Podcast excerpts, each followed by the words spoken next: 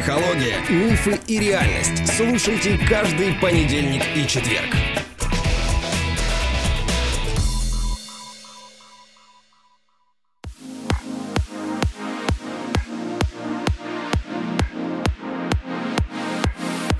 Добрый день, дорогие друзья. Привет, Андрей. Привет, любимая. Ну что ж, впереди сентябрь. А мы э, завершаем лето. Пропустили с тобой в июле рубрику «Блиц». Да. И да, сегодня последний день лета, да. И я предлагаю все-таки на «Блиц» потратить этот выпуск, потому что люди ждут, вопросы накопились. Я готова отвечать, но я на всякий случай напомню нашим слушателям, что у нас идет набор на группы. Мы возобновляем а, работу тренинга, который поменял режим, и теперь только раз в неделю идут занятия. Конечно, он дистанционный, все так же на платформе видеоконференции в Zoom а, мы работаем. Кстати, субботняя группа, которая в 11.00 по московскому времени стартует каждую субботу, вот уже 9 сентября, она практически укомплектована. Мы больше 15 человек не набираем, 12 там уже есть. А на пятницу, на будний день, а, группа, которая будет работать э, вечером, 18.00 по московскому времени. Там еще есть свободные места. Там, по-моему, 6 или 7 человек всего. Так что мы ждем ваши заявки. А, друзья, пожалуйста, присоединяйтесь к нашим урокам, обучайтесь саногенному мышлению, приобретайте этот инструмент для себя, и мы будем очень рады видеть вас на наших уроках. Да, ждем вас, дорогие друзья. Ну, начнем с большого-большого вопроса, такого Давай. длинного. Давай. Сразу его щелкнем и пойдем по коротким. Ты думаешь, я смогу его щелкнуть? Думаю, да. Давай. Вопрос от Елены. Почему из всех эмоций, которые нами управляют, выделены именно обида, вина, стыд, страх и гнев? Почему среди них не выделяются эмоции позитивного характера? Удовольствие, радость, уважение, удовлетворение, например. Ведь ощущение этих эмоций тоже формирует характер человека и его отношение к окружающим. Например, чувство радости и удовлетворения могут нами управлять, ведь не зря мы к ним так стремимся. Кто-то даже для их достижений начинает употреблять алкоголь или наркотики, ровно как и для того, чтобы заглушить ощущение страха или стыда. Хороший вопрос. Мы, вообще-то говоря, не умаляем те самые приятные переживания, которые перечислила Елена. И, так сказать, мы не выделяем только обиду, вину, э, стыд, страх и гнев. То есть мы не говорим, что наши переживания ограничиваются только этим. Это неправильно. И если мы ну, по какой-то своей оплошности такое впечатление у вас создаем, дорогие слушатели, то, значит, настал момент исправить эту оплошность и принести, наверное, извинения, что очень жаль, что мы как-то сакцентировали ваше внимание и создали а, это впечатление. Нет, это не так. Обида, вина, стыд, страх и гнев – это те эмоции, которые выделены для специалистов как предмет работы психолога.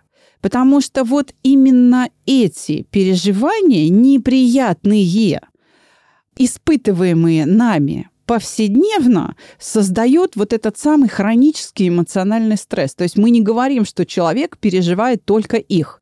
Мы говорим, что вот эта пятерка в первую очередь, но не только она, должна стать предметом заботы, профессиональной заботы психолога. Потому что вот они причиняют боль, которая разрушает человека. Это не значит, что у обиды или у страха нет положительных эффектов. То есть сами по себе эти эмоции не являются плохими или вредными. Они не вредны, и они неплохи, они болезненны. Но они могут нести и пользу. У них есть полезный приспособительный эффект. Мы говорим об этой пятерке только потому, что с приятными переживаниями психологу не приходится работать. Не приходят к психологу люди со словами «избавьте меня от удовольствия» и там указывался бы предмет к чему, да? То есть это может быть только в том случае, когда речь идет о зависимости. И то сама по себе зависимость тоже очень тягостная, очень неприятное состояние. Это большая проблема для человека. Еще раз, давайте я повторюсь. Значит, саногенное мышление вынужденно сосредоточиться на этой пятерке, потому что эта пятерка создает вот этот самый фоновый хронический эмоциональный стресс. Но этой пятеркой переживаний не ограничиваются переживания человека. Мы не говорим, что других не существует. Нет, саногенное мышление э, так не говорит. Просто, еще раз, именно эта пятерка, в силу того, что они изо дня в день преследуют нас, эти чувства, оказывает самое мощное негативное влияние на нашу жизнь. И именно поэтому специалисты и психологи вынуждены сосредоточиться на работе с указанными вот этими пятью эмоциями, чтобы изменить характер вот этой повседневности нашей с вами, в которую мы э, живем свою жизнь. Пару комментариев можно? Давай. Когда-то в одном из выпусков с Владимиром Александровичем мы обсуждали количество эмоций, и он сказал, что на его памяти их около 40, 48 или 49. Угу. Что-то такое, я помню. Так что не только гнев там, и четыре других эмоций участвуют в э, воспитании, скажем так. Просто то умение преодолевать эти эмоции как раз влияет непосредственно на воспитание э, ваше в дальнейшем. Что касается выделенных других, но сверхвыделенных э, здесь чувства радости и удовлетворения, они не только могут, они постоянно на вас влияют. Не только они постоянно.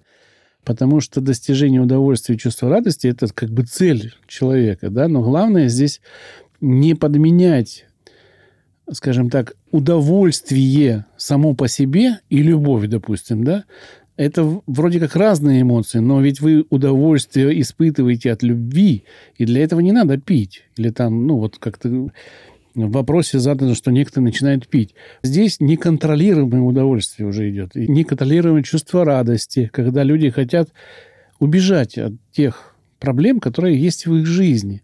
И я бы не смотрел в сторону того, что управляют они нами. Нужно научиться как раз нам контролировать эти эмоции остальные, которые приносят позитивные, да, чтобы они не, не стали как бы пресыщением вашей жизни, не навредили вам.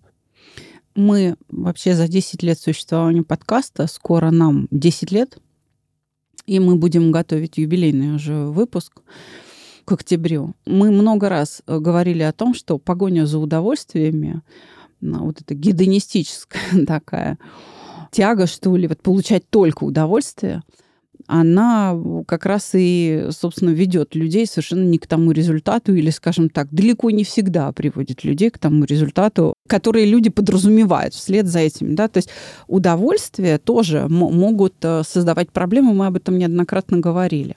Но еще раз, для нас, как для э, психологов, это вынужденная э, ситуация, вынужденная мера сосредоточиться на негативных эмоциях, потому что именно по отношению к этой пятерке обида, вина, стыд, страх и гнев люди, как правило, бессильны. А уже из невозможности с ними справляться вытекают другие производные проблемы. Там ревность, к примеру или там, не знаю, комплекс неполноценности. Это уже производное. Поэтому ну, мы вынуждены, так сказать, вот это основание там, ревности или комплекса неполноценности разрушать. То есть бить вот в это ядро. Поэтому, да, мы такое большое значение ему придаем, но еще раз, мы не ограничиваемся, мы не говорим, что все переживания человека сведены только к этой пятерке. Но это ядро представляет собой наибольшую проблему, что ли. И поэтому мы вынуждены так много уделять ему внимания. Ну и еще одна маленькая пометка к этому же вопросу. Многие вдумчивые слушатели увидят здесь несоответствие кое-чему. Я сейчас объясню, что, к чему. Вот последнее предложение мы берем.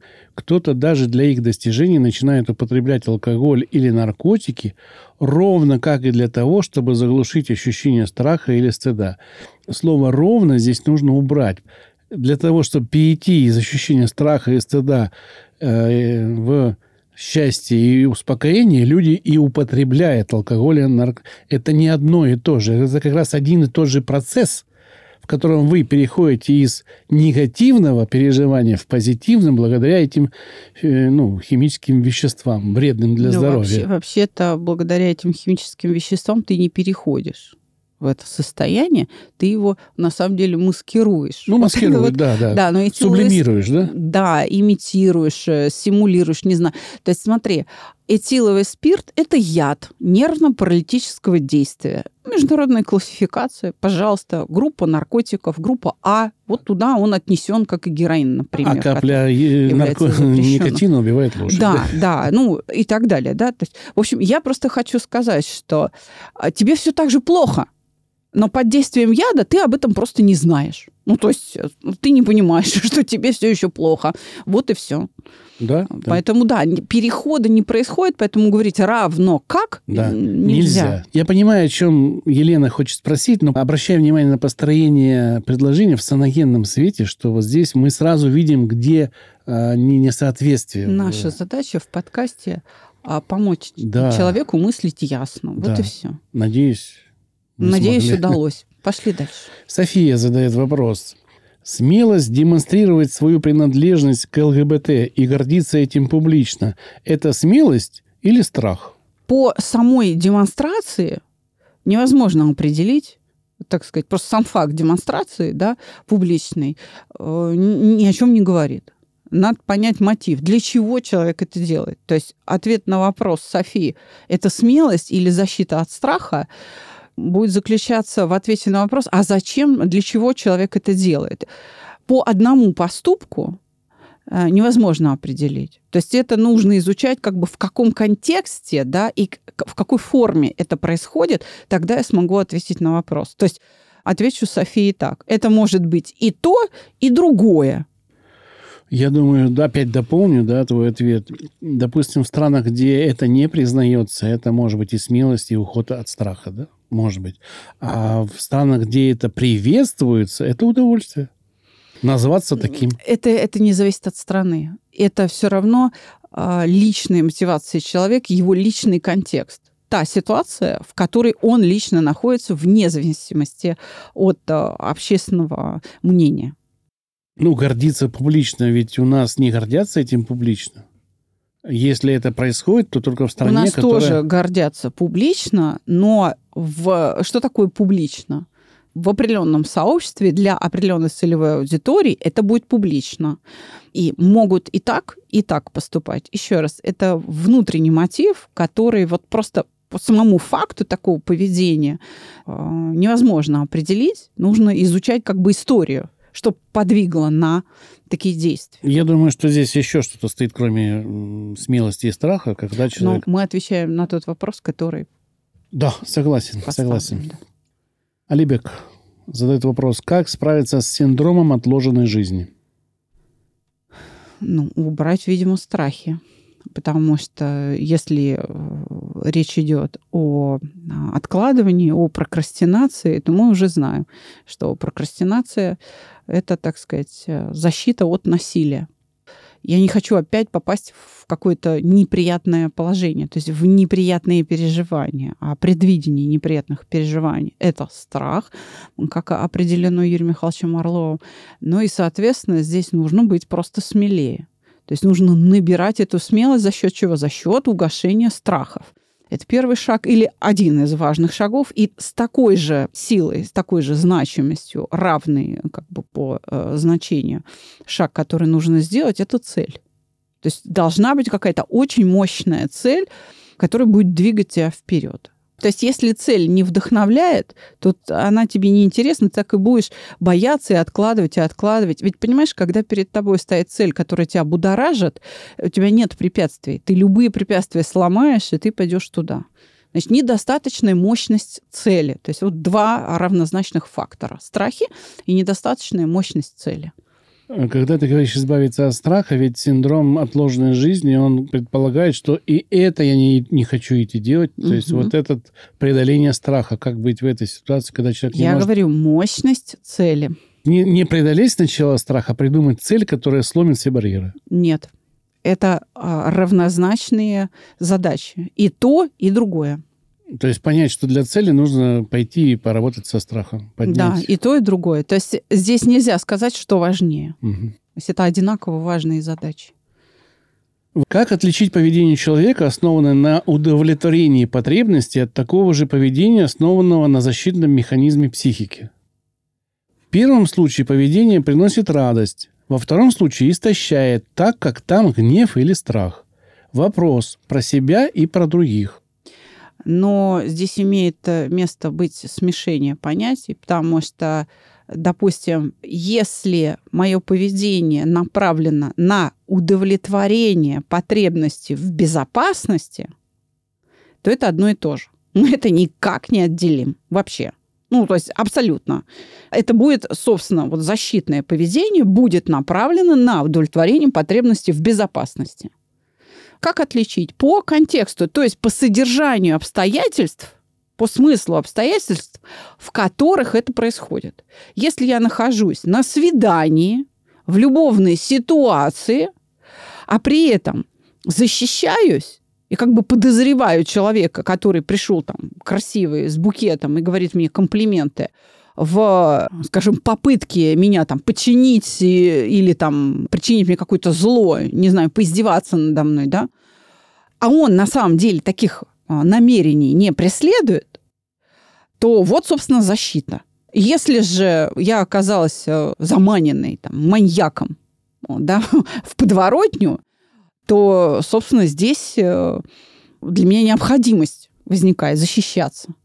То есть я тогда, а, боясь и гневаясь, и, ну, то есть находясь вот в этом негативном состоянии, я буду тогда спасена, потому что здесь страх и гнев, они охраняют мою жизнь, они включают жизнеобеспечивающие программу поведения.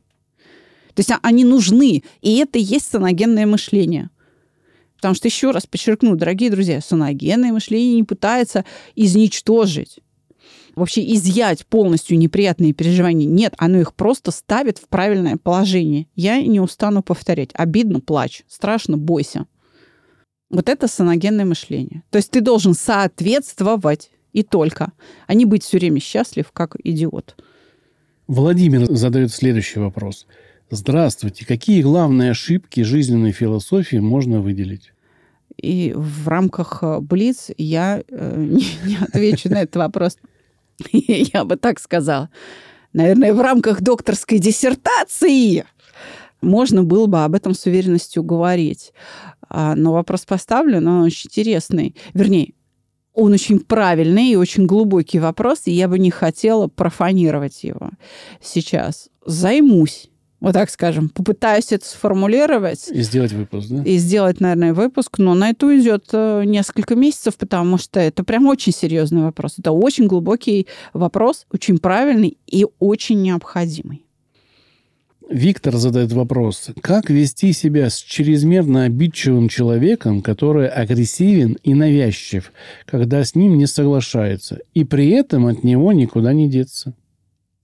Видно, член семьи. Э, ну, понятно, это может быть или мама, или наоборот э, ребенок, или ну Или папа. или папа, да, или бабушка, дедушка, не знаю, брат, сестра, то, то есть кто-то, в общем, действительно близкий. Значит, ну как, вести себя спокойно. А, Если человек чрезмерно обидчив, э, во-первых, нужно быть готовым к этому. И, грубо говоря, зная, на что он обижается и как он это делает, строить свое общение с ним, то есть предвосхищая вот такую реакцию. А мы обычно рекомендуем предупреждать. Если вы э, вынуждены сейчас сказать то, то есть вы не можете обойти этот момент, вы должны, например, произнести что-то или сделать что-то, на что он всегда очень остро реагирует или может остро реагировать, надо его предупреждать, потому что у него появляется время, чтобы подготовиться и стерпеть. Тебе, скорее всего, не понравится сейчас то, что я скажу, но вот я, значит, попробую это сделать как-то, чтобы ты был в состоянии выдержать. Нужно предупреждать и давать э, время как-то э, на то, чтобы человек приготовился, что вот он уже собрался бы с силами вот, и обратил бы внимание, да, тогда э, ему будет легче воспринимать. Далее, используйте обезличенные предложения. То есть не говорите ему, ты не прав, или ты там такой-то секой-то, какие-то оценочные суждения, которые обращены к личности, к его свойствам этого человека ранимого, э, не стоит употреблять. Надо говорить, эта идея неправильная. То есть мы говорим не о нем, а о том, что ну, так неверно, так э, там больно. Таким образом, мы э, не даем срабатывать психической защите. Вот и все. Это а, будет бережное отношение к нему. А вот я сейчас придумал такой способ, пометуя твои занятия, а можно рассказать этому человеку ситуацию, как будто ты о ком-то говоришь в третьем лице и как бы подавать, что вот ты знаешь, мне, я хочу тебе рассказать историю о том, что вот этот человек поступил вот так, а я сделал вот так вот, и что бы ты сделал на, это, на его месте? Как ты думаешь, такое решение? Это опять же обращ... вот то, как если тебя буквально сейчас слышать, да. это опять обращение к личности пусть даже и к третьему лицу, но он себя узнает, угу. или он будет сочувствовать угу. герою, что тоже запускает, вообще говоря, психическую угу. защиту в работу. Поэтому обезличенные предложения это а, второй э, способ, да, и еще один э, прием очень такой хороший. Когда человек уже начал демонстрировать реакцию, нужно обязательно ему посочувствовать. Прям э, искренне, прижав, не знаю, руку к груди, сказать, я разделяю ваши чувства. Понятно. Юлия задает вопрос. Как реагировать, когда учителя жалуются на поведение ребенка? Говорят, что не справляется. Сделайте с ним что-нибудь. Или когда стыдно за поведение подростка. Ну, что делать? Продолжать воспитывать. Вот, собственно, и все. Как вы можете реагировать? Вы можете реагировать спокойно. Как вы еще можете реагировать? Выяснить а, вообще, э, в чем претензия. Сейчас учителя не обязаны воспитывать. Все-таки воспитание происходит в семье. Потому что, вообще говоря, воспитание где-то в другом месте – это риск. Если вы вручаете своего ребенка обществу, то нужно понимать, в какое общество он попадает. На всякий случай вам э, скажу, что среди учителей очень э, много одиноких женщин разведенных, очень много. И... Их философия не совсем правильная. Ну, как бы, и не факт, что их, так сказать, травмы, как сейчас это модно говорить, ну, залечены. Это первый фактор. Второй фактор. Вообще говоря, работа с людьми, с детьми тем более, она тяжелая. И э, если учитель уже взрослый человек, и с большим стажем, то, скорее всего, уже имеет место быть профессиональное выгорание. И в этом смысле вы не можете слепо верить педагогу, что вот он прав, что он адекватно оценивает поведение ребенка, что действительно в поведении ребенка есть какие-то изъяны. Педагоги сами бывают чрезмерно обидчивы. То есть, смотрите, что нужно делать, как реагировать? Спокойно выслушать и начать анализировать, собирать данные. То есть изучать контекст. Обязательно поговорить с ребенком. Ребенок должен чувствовать вашу защиту. Но чтобы он вами не манипулировал, должны быть доверительные отношения. А для этого критики должно быть меньше, чем похвал и поддержки. Но критика обязательно должна быть и по делу. Я добавлю от себя, не делайте двух крайних вещей. Не оправдывайтесь очень чрезмерно усердно и не хамите. Вот две вещи нужно избегать. Все, что посерединке, будет спокойно. Это первое. Второе, я хочу сказать, что если вы не займетесь ребенком, школа им точно не займется. Но очень быстро им займется улица. Ну, им займется преступная среда, и им займутся да. люди, которые занимаются социальной инженерией от лица других государств. И сделают это прекрасно. Да. Это их работа, они получают за это зарплату, они делают это великолепно. Потом не удивляйтесь, откуда в нашей хорошей семье ребенок вот с э, нехорошими убеждениями. Да, Потому да, что вы его вручили, его воспитание вы вручили кому-то. Да. Но... И его там воспитают, поверьте. Но если отвечать четко по вопросу, не оправдывайтесь очень сильно и не хамите. Все, что посередине, все нормально. А если за ребенка стыдно, еще раз, продолжайте его воспитывать. Да? Как говорил товарищ Макаренко, примером воспитывать легче всего. Да. Вопрос от ОАУС. Вот такое имя. Как победить синдром самозванца? Уже год на новой работе, но до сих пор каждый день кажется, что меня скоро уволят. Непонимание, почему выбрали именно меня из всех кандидатов, при условии, что опыта именно в этой должности у меня немного. Менеджер предлагает выбрать любые курсы повышения квалификации за счет компании, но у меня отсутствует мотивация. Сижу и ничего не могу выбрать. Думаю, может пора менять работу. Тем временем вместо увольнения или серьезного разговора меня продолжают продвигать на еще новые проекты. Ну, это значит, что вы человек, э, заслуживающий такого внимания. И, значит, вас оценили по достоинству. А раз вы этого за собой не видите, то вот это как раз та самая классическая ситуация заниженной самооценки. Вот она во всей красе. Значит, решается эта проблема а, работой с переживанием стыда. Собственно, надо принять себя вот такой хорошей умничкой, которая намного способна и которая достойна уважения и продвижения по службе. Вот, собственно, и все. Я думаю, здесь знаешь, в чем проблема? Человек очень быстро все делает и сидит, типа, переживает, что ничего не делает, когда всю работу сделал. А все остальные еще делают. И ему кажется, что он, ну, бесполезен. Ну, и... да, нет, она думала, что она как бы, ну, так себе, а она оказывается, ого-го. Да-да-да. Да, и вот это она никак не может принять, что она молодец. Поэтому вот это поднять самооценку, это как раз работа со стыдом. Мгм. Давай дальше. Рожица с арбузом Мгм. Ну, рожица с арбузом задает вопрос. Задает вопрос, да. А конкретно э, тебе. Александра Владимировна, подскажите, пожалуйста, как формируется привычное принуждение? Вопрос возник с тем, чтобы минимизировать это у будущего поколения, чтобы родители, братья, сестры, близкие люди, имеющие влияние на ребенка, понимали, что определенными своими действиями, идеями они формируют в ребенке собственного надзирателя, такой внутренний жесткий контроль, который в будущем будет его, грубо говоря, душить так, что он перестанет слышать себя, свои желания и потребности. Заранее благодарю. Ну, вообще идея вот этого самопринуждения, а, она э, закладывается за счет повторения некоторых мыслей, за счет повторения э, некоторого способа ну, решения задач. Чаще всего это звучит так. Должен, там, надо стараться. То есть вот какие-то такие э, глаголы, то есть или все, или ничего.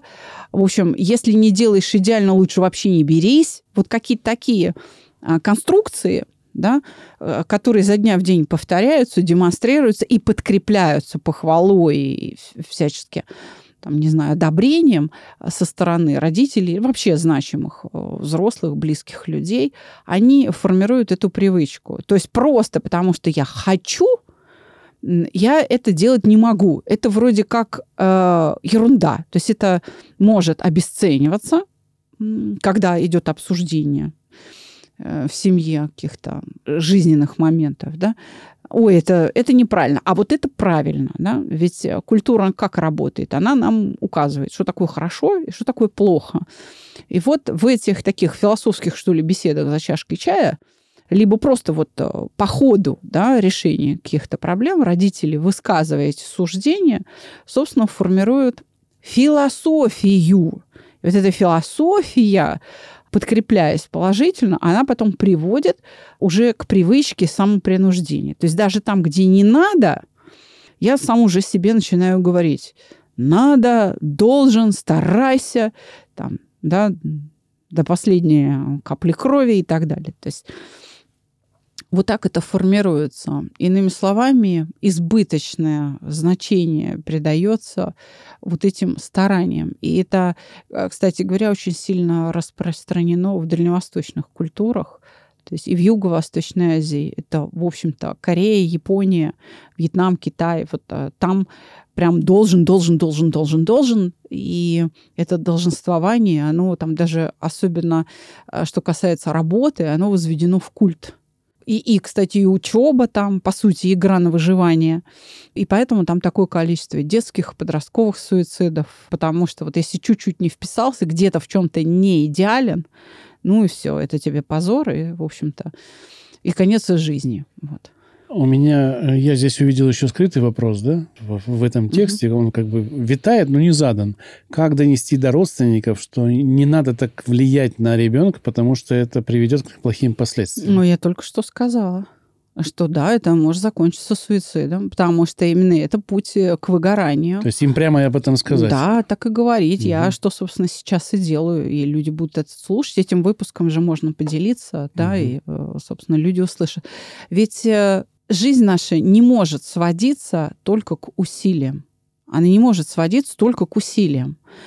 Мы можем себе позволить просто получать удовольствие и делать что-то, потому что хотим. Мгм. Ну и последний вопрос на сегодняшний Блиц. Эм, Сорен задает его. Как определить то состояние, когда, имея в руках золотую рыбку, не знаешь, чего хочешь?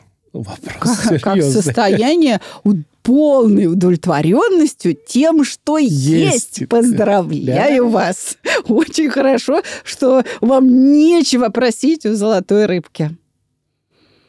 Вы счастливый человек. То есть поздравляю, вы абсолютно взрослый человек, у вас все есть. Но это временно, не переживайте. Наступит момент, когда вот чего-то э, перестанет хватать. И да, вернетесь еще раз к золотой рыбке. И уже будет повод, что А вдруг, просить. а вдруг не будет уже золотой рыбки? Ну и Понимаешь? что? Значит, пойдешь добывать. И, в общем-то, то есть это все равно состояние будет временное. Раз вы добыли один раз золотую рыбку, второй да, раз... будете и второй, да. Ну все, друзья, тогда спасибо вам за ваши вопросы. Ждем их еще больше в нашем теплом чатике. Ссылочка под э, этим эпизодом и под другими, почти под всеми есть. Залетайте к нам в наш теплый горячий чатик, общайтесь, смотрите, как общаются другие, задавайте вопросы, вам всегда помогут на них ответить. А если не помогут, мы заберем в Блиц и разберем этот вопрос в Блице. Всего доброго. До свидания.